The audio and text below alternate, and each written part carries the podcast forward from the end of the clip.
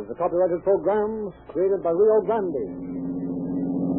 Muhammad County Dallas calling all cars, attention all cars, broadcast 292 regarding missing person. Be on the lookout for Carl Hardy. Missing from his home for two days. Maybe murdered. That's all. Rose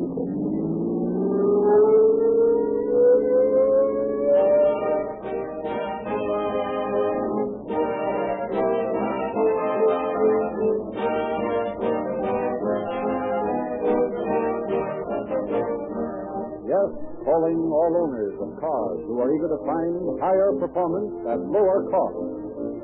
Your search is ended for the radically new and different all-purpose Rio Grande that packs twice as many vital ingredients as are found in most ordinary gasoline is no farther away than the red and white Rio Grande station in your neighborhood. Many motor fuels are made with one main purpose in mind. Some emphasize the element of station-head gasoline for easy starting. Some stress straight-run gasoline for highway performance. Others place the accent on cracked gasoline alone for the start and stop driving in city traffic and mileage. Others call attention to stabilized gasoline for speedy acceleration. Some point to a polygasoline content for anti-knock performance. And others boast of tetraethyl lead for maximum power. All of these ingredients, twice as many as the three found in ordinary fuel, are scientifically merged in Rio Grande's brand new cracked gasoline. That's what makes it the revolutionary, all-purpose motor fuel that powers the cars of the men who drive the most under all kinds of conditions. The men at the wheels of your police cars, ambulances, and other emergency equipment. Try a tankful tomorrow, and you'll agree with these difficult-to-please drivers of public-serving automobiles and tens of thousands of discriminating motorists that the new all-purpose Rio Grande Crack deserves every word of its well-earned title. The most highly recommended gasoline of power and performance sold in the West.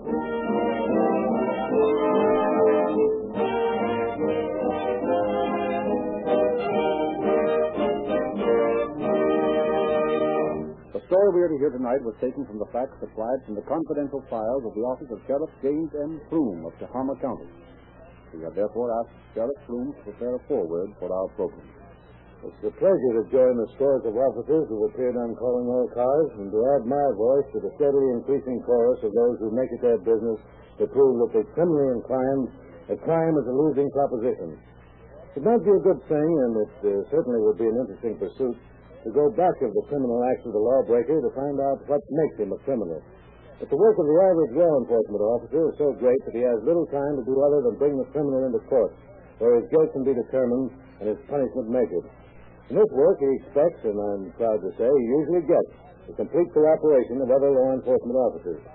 Tonight's story will serve as a model for that sort of cooperation that brings home to the criminal the truth of the statement that crime of any sort cannot pay.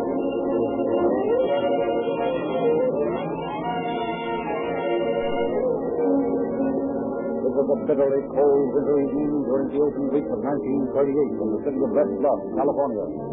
In a small lunchroom, a tall, slender, and well-dressed young man was eating his meal leisurely, and suddenly a pretty brown-haired girl slipped into the seat beside him. Um, would you mind terribly if I sat here a few minutes and talk to you? Oh, no, of course I wouldn't mind. Go right ahead. I suppose this seems kind of funny to you. I mean, me just barging in and starting to talk this way. Oh, I wouldn't say that. I'm glad you did. Honestly, I don't make a practice of talking to strange men, but you look like a right guy, and, well, you look kind of lonesome, too. I'm afraid you hit it right, Billy. That's just the part about being lonesome, anyway. But don't tell me a pretty kid like you hasn't got lots of boyfriends around here. Oh, none that I like very well. I work in a restaurant down on Main Street. A lot of fresh monkeys make passes at me, but I wouldn't go out with any of them. Not even if they sailed up to the counter in their own private yacht. yeah? Well, uh, what made you think I wouldn't turn out to be a fresh monkey, too?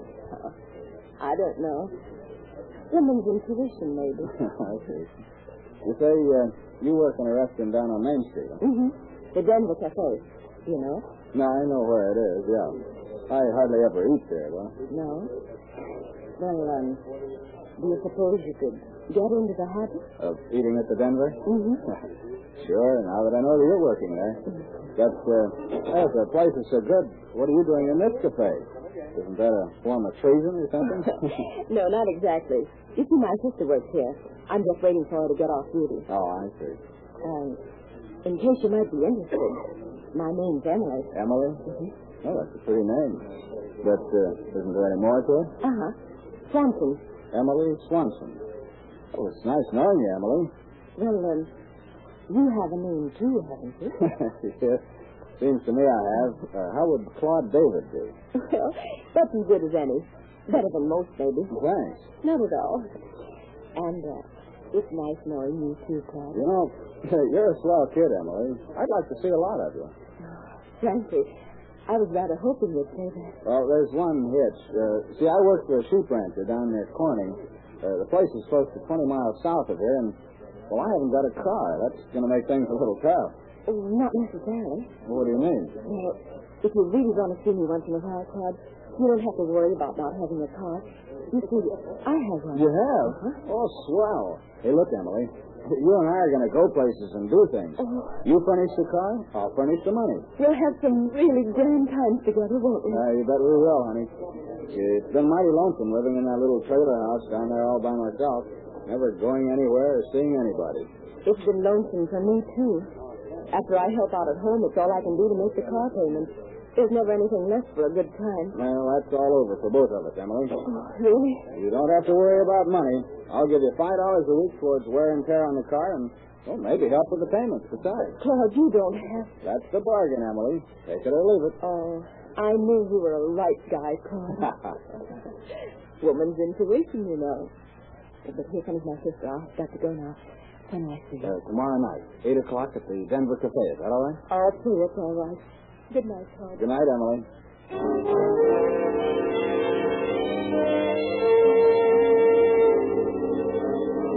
And thus began a friendship that ran smoothly enough for the first few weeks. But on the evening of March 8th began a series of events that was to change the picture completely. Pedro Martinez, a sheep rancher who owned the property adjoining that of the rancher for whom Claude David worked, had gone early to bed after a hard day's work. Suddenly, the savage barking with his dogs outside the little trailer house awakened him from his slumber. Now, what's the matter with this dog? Hello. Anybody home? Uh, who is it? What do you want? I'm Trying to find Joe Mendes camp. You know him? Uh, Joe Mendes. Oh, sure. How much will you charge to take me there? Oh, I'll take you for nothing. If you're Joe's friend, you're a friend of mine. Wait a minute, they're going to open the door for you. Eh, cosas. Carlos, Bruno. Cierre tu boca. Hey, come inside while I put on some more clothes. Uh, oh, oh, what's the matter? You got a gun? You bet I got a gun. Now stick up your hands and come outside here. What, what, what you going to do? I want your money. Hand it over quick and don't hold nothing out on me. I've got only a nickel, that's all. Yeah, we'll find out about that. Turn around. Now, put your hands behind your back. Like, like this? Yeah, like that. When I get done wiring your wrists together, you won't be able to get into some mischief.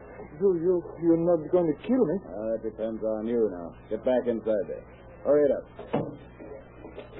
Stand still while I go through your pockets. Have a look around. Honest, mister, I got only a nickel. It's in the pocket of my pants. Oh, these pants here? The one thrown across this chair? Yes. That's all. I... Oh, now I see you in the light. I know who you are. do, huh? Well, if you're smart, you'll forget who I am. Pronto. You take care of the sheep in the next pasture. You hear what I said? Shut up, unless you want me to use the shotgun. Oh, all right, eh? That's okay. Uh, I don't seem to find nothing but that blame nickel you told me about. Ah, here. I'll take off that wire. Gracias. It was tight. Now, get into your clothes, get your checkbook and a pencil. Remember, any funny business and I'll blow your head off. My pencil, I, I, I don't remember where I put it. I, I Now, never mind the pencil, then. Here's a pen and ink on the table. Put them in your pocket as soon as you finish dressing. Si, senor. Uh, say, can you uh, get a check cashed any place in Corning? Oh, I think so. My alarm clock says it's only half past nine. I think maybe they would cash one in the pool hall. Good. You ready to go now? Uh, I guess so. All right. Put your hands behind you again. I'll wire those wrists of yours good and snug so you won't start getting out here. Please, senor, don't use the wire again. It hurts bad. That's your tough luck. Get your hands behind you. Si, senor. Uh, that's your car I saw parked just outside, isn't it? Yeah. Go on out there. Get in it. I'll do the driving.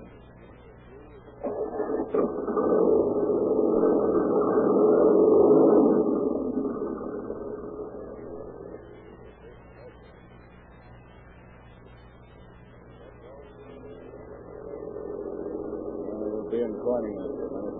Got a couple of things I want to do before we get there. Ah. All right, I guess I can take a chance on taking that wire off now. Uh, ah, there. Oh, this skin is so sore. I can't touch it. Uh, never mind that. Get up and write the check. You can see plain enough what you're doing from the headlights. Oh, I don't know, senor. My hands are so swelled up, maybe I can't write. Uh, you'll write that check and like it. Make it out to yourself for 15 bucks and then endorse it. Now get going. Hurry it up. That pool hall will be closing before long.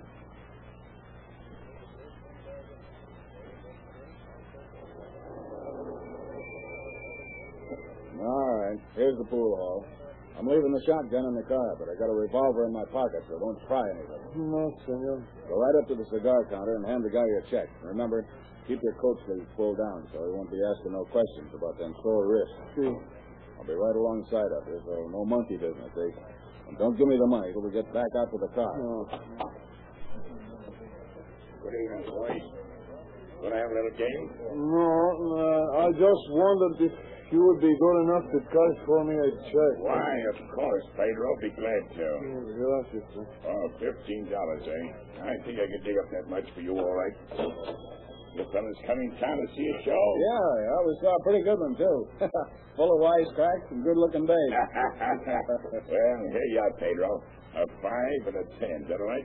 Si, senor. Buenas noches. Good night, boys. Come in again.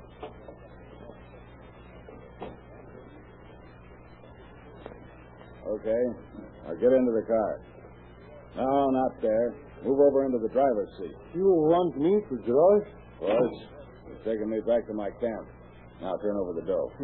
Here, here it is, senor. Thanks. Get out of here. You should pull such a fool stunt to tell the sheriff about this. You'll be a dead man inside of 24 hours. Oh. Don't forget that.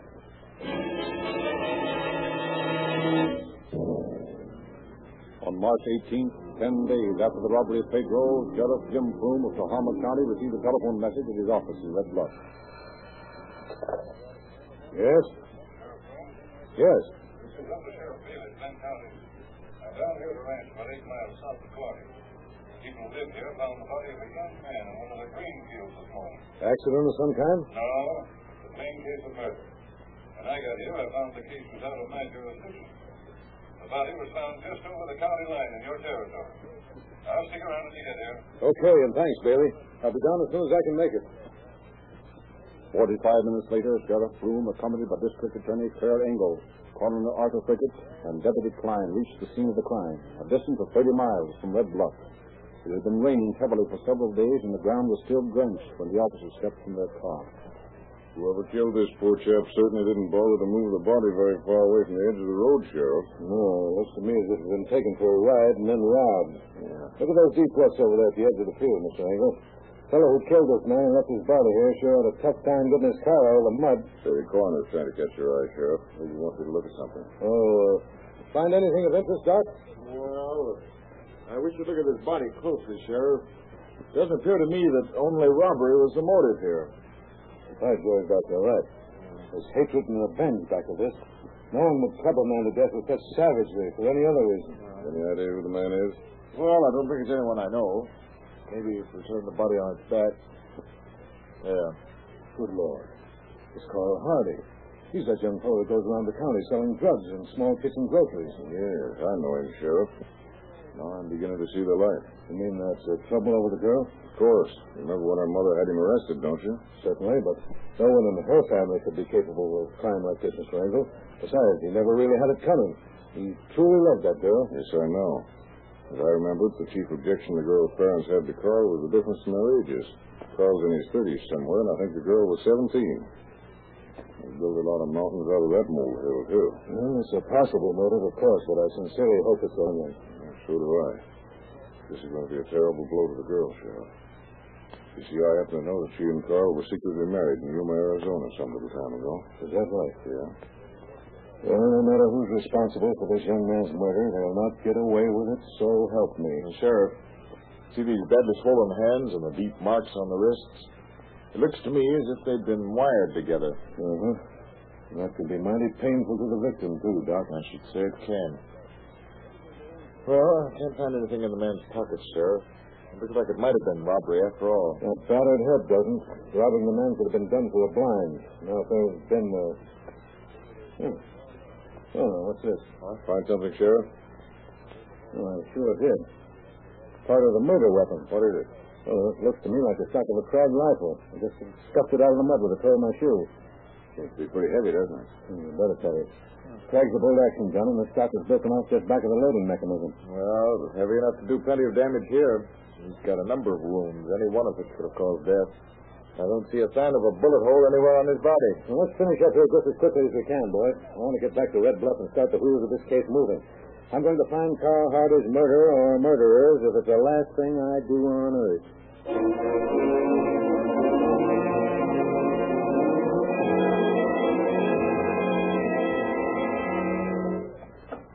Oh, hello, Mr. Engle. Hi, Sheriff. I just dropped in to see if there's anything new on the Hardy case. Well, here's something that may interest you. An item in a little day book that Hardy carried with him. Has no direct bearing on the murder, of course, but it, it'll stand investigation. This item right here, Sheriff? Yes. March 14th, 1938. Sold Claude David, 45 automatic Colt, $20. What's that all about? Well, naturally, I don't know what David wanted the gun for, but I do know that he's an ex-convict under parole to me. Parolees are not permitted to have guns in their possession. Who is this fellow David? Where'd he come from? Well, from somewhere in the South originally, I think. He was sentenced to San Quentin in 1933 for picking up a storekeeper with a gun in Modoc County. He was paroled in 37 and came to this county to work. Suppose he'd have any line on who might have killed Hardy? Well, I don't know, Mr. Engle, but I'm going to find out. As soon as Under Sheriff Moore gets back to the office, we're going to take a little ride and pay Claude David a visit.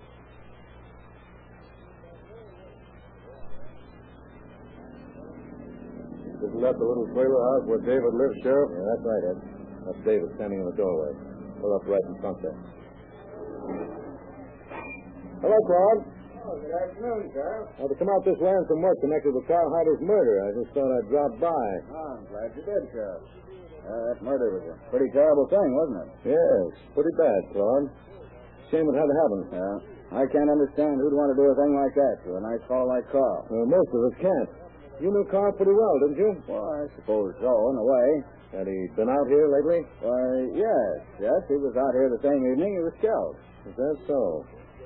Anything in particular he came to see you about? Well, yes. As I gave him a puff, and he came out to get it. Is that all he came out for? Yes, sir. He didn't come to collect for a gun he sold you. Oh, no, sir. You're sure of that, Claude? Of course, Sheriff, because Carl never sold me a gun. Well, I hope you're telling me the truth. You know, it's back to San Quentin for you if you're caught with a gun. I know that, Sheriff. Honest, I'd rather die than go back to that place. Oh, I didn't buy a gun from Carl, or from nobody else either. Right, Claude, I just thought I'd ask is all. Well, we better get going, Ed. See you later, Claude. Glad to stop by, Sheriff. So long. Well, the boy denied buying that gun flatly enough. What do you think, Sheriff? I think he's a cockeyed liar.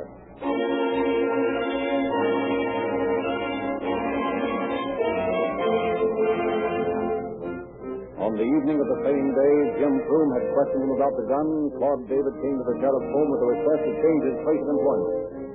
David's manner was nervous and shiftless, and Sheriff Froome became half convinced that the youth might actually be Hardy's murderer. The following morning, Froome called the parole board and received instructions to hold David in connection with the gun episode. You've uh, had a few days to think it over now, Claude. Have you got anything to say? Yes, I, I do want to tell you something, sir. Well, good. Let's have it. Well, when Hardy came out to my place that evening, a 1936 Buick sedan followed him. And when he drove off the road to park in front of my trailer house, the Buick stopped and waited for him. Then a man got out, and when Hardy left my place, this fellow made him stop his car. Yes? And what happened after that? Well, then another man got out of the Buick and walked over to Hardy's car. He got in the driver's seat, and the two men made Hardy get in between them. Hardy's car went west toward the old Corning Road, and the Buick went east toward Highway 99. What did these men look like? Well, one of them was blond, about 19. The other was dark, about 23. What time did this happen, Claude? Between 6.30 and 7 o'clock. You know who these men were? No, but uh, another car went by him, and I think the man driving it did.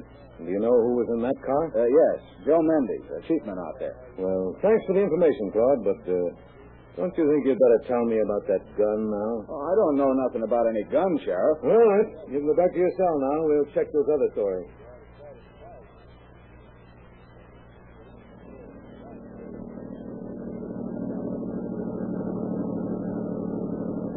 Turning out just like I thought, Ed. David's story these men was just a pack of lies. Sure beginning to look that way. The distance from David's cabin to where he claims Hardy's car was stopped is too far for a person to be able to judge the age and complexion of anyone on the clearest of days. Yes, and David wants us to believe he could do it at 6.30 in the evening. On a cloudy evening at that. Oh, that must be Joe Mendes' place over there, kid. Uh-huh.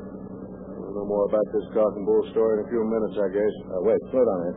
The fellow sending some sheep. Maybe that's Mendes. Okay, Sheriff. You, members? I see it. What is it you want? Well, uh, come over here a minute. We're from the sheriff's office.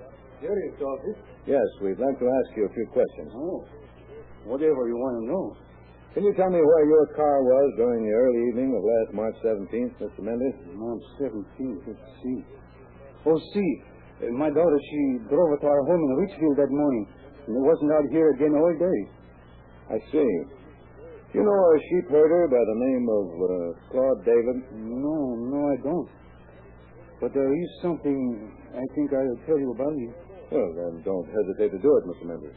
A couple of days ago, Pedro Martinez, who owns a sheep ranch near here, he came to my wife and told her a very strange story. We are close friends of Pedro's, and so I knew he would not lie. Besides, there were the marks on his wrist. Well, suppose you start at the beginning and tell the whole story in the proper order. You see, you see, of course. Well, Pedro first made my wife to swear that she would never repeat what he was about to tell her before he would say a word. He was very frightened. Frightened? At what? He was afraid Claude David was going to kill him. Claude David, huh? You see, one night after Pedro he had gone to bed, his dogs woke him up with their barking.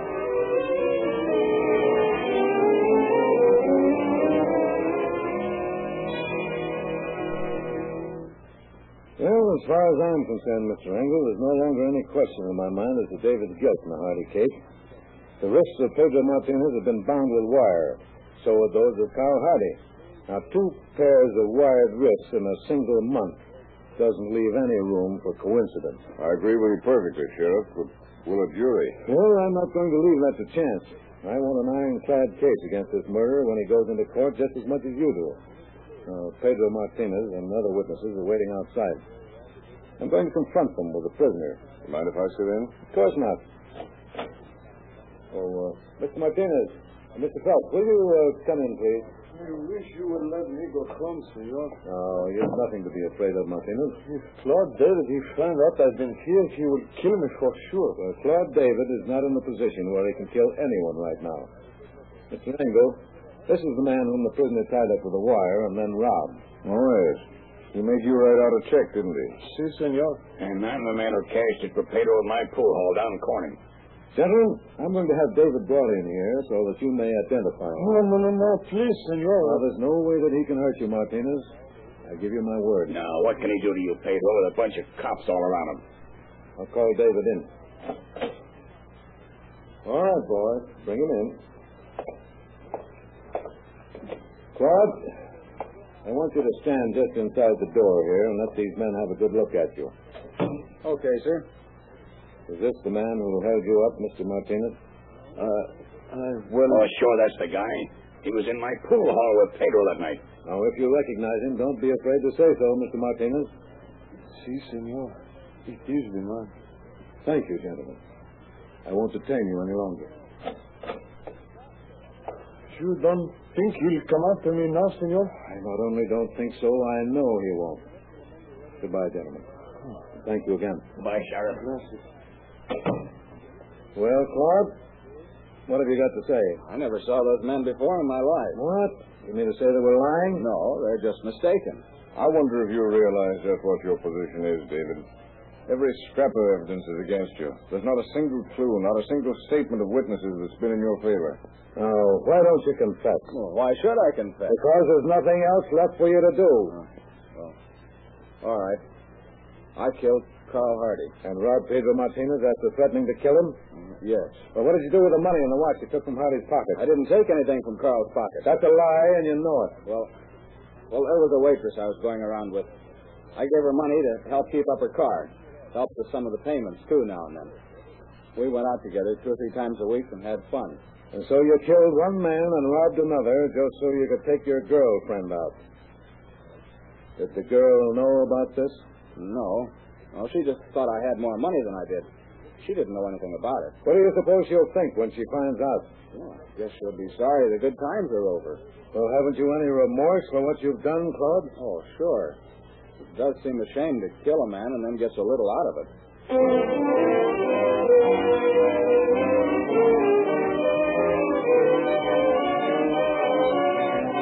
On the witness stand, however, David's detailed confession became a repudiated nightmare.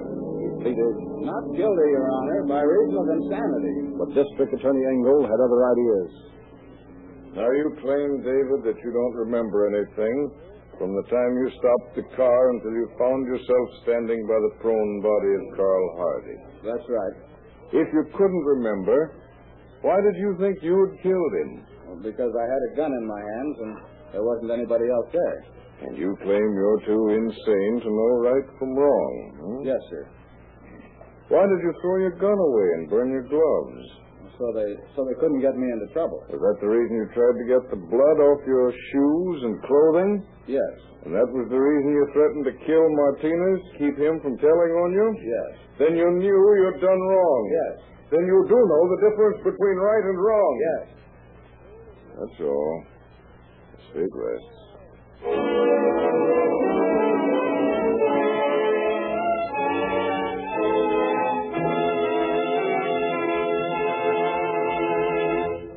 Just a moment, we shall present concluding facts regarding tonight's story. It's human nature when you find an exceptional value to tell your friends about it, whether it be a cafe that serves par excellence food or a store where quality is high and prices are low.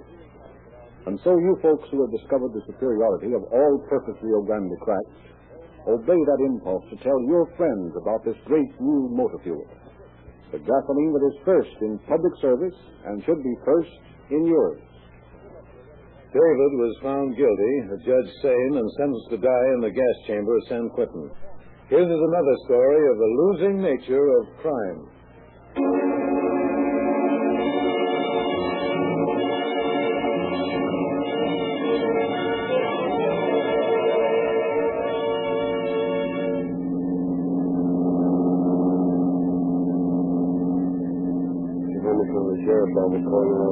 Missing all cars, can't broadcast 292 regarding missing persons.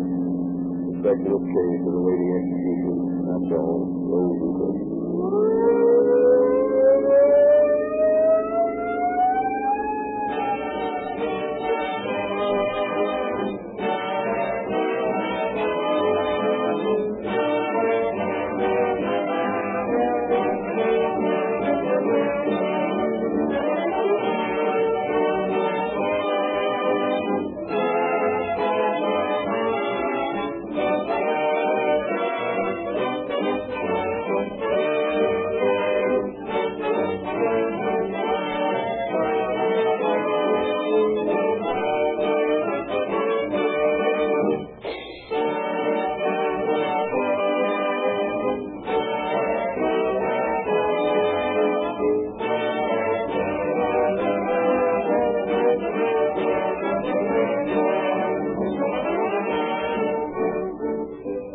your narrator, Frederick Lindsley, bidding you good night for Rio Grande.